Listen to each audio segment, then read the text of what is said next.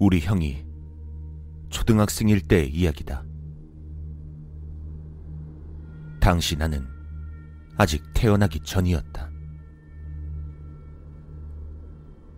형이 초등학교 5학년일 때 봄에 할아버지와 함께 가까운 산으로 산나무를 캐러 갔었다고 한다. 찾고 있던 것은 두릅이라고 하는 나물이었다.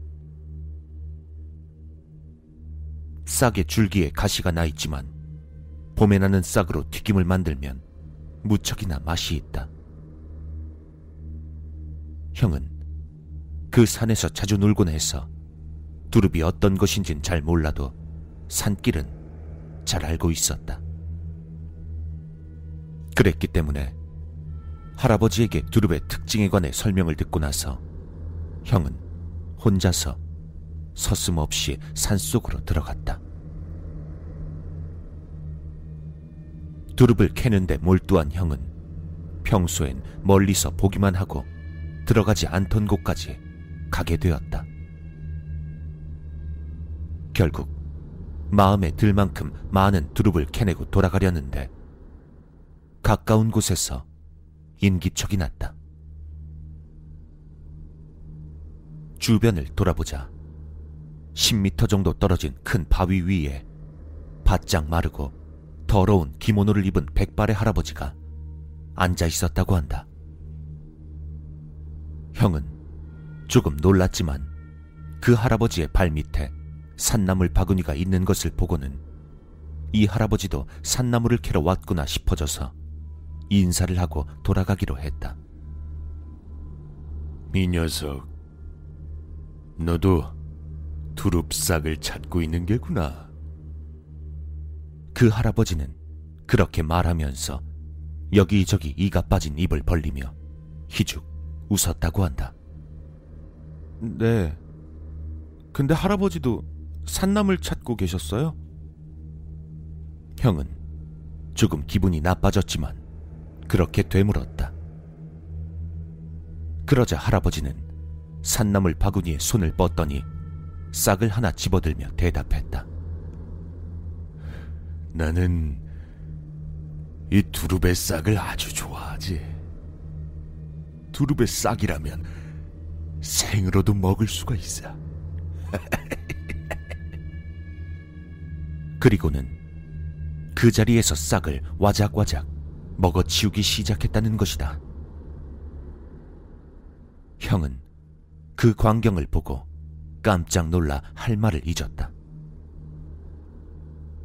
그 할아버지가 먹고 있던 것은 두릅의 싹이 아니라 땔감으로 쓰던 온나무의 싹이었던 것이다. 두릅과 옷은 싹의 모습은 비슷하지만 전혀 다른 식물이다. 오히려 옷은 지독한 독까지 가지고 있다. 그런 것을 와작와작 씹어먹고 있는 할아버지를 보자 형은 무서워서 말도 못하고 그저 눈물만 뚝뚝 흘리면서 그대로 서 있을 수밖에 없었다. 게다가 그 할아버지의 몸 안에서 점차 질척질척한 피가 입으로 흘러나오기 시작했다고 한다. 거기다 자세히 보니 발이 꺾여 있는 것 같이 이상한 모습으로 구부러져 있었다는 것이다. 이건 양보하지 않을 거야. 이 근처에서 먹을 수 있는 건 이미 다 먹어버렸다고.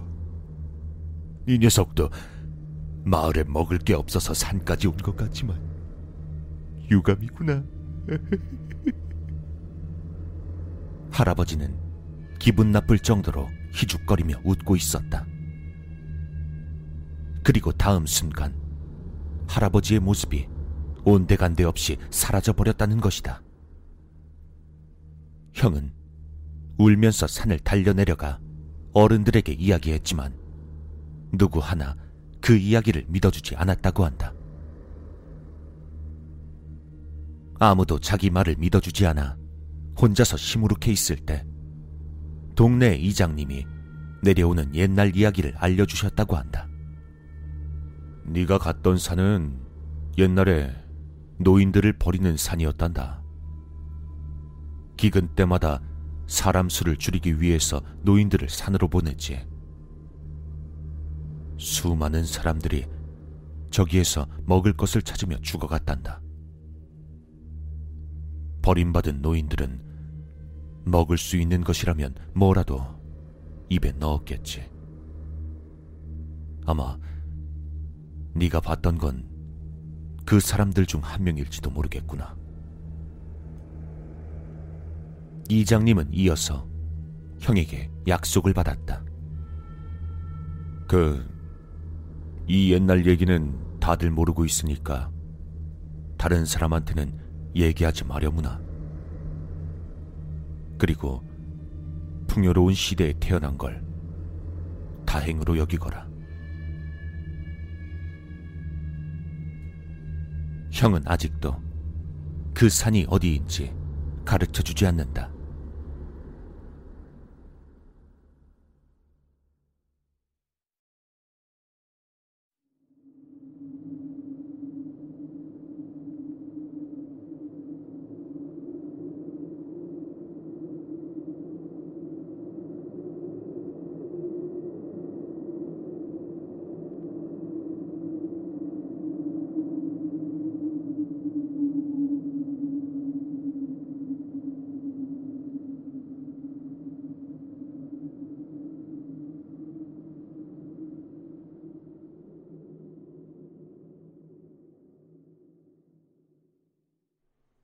너도 두릅싹을 찾고 있는 게구나.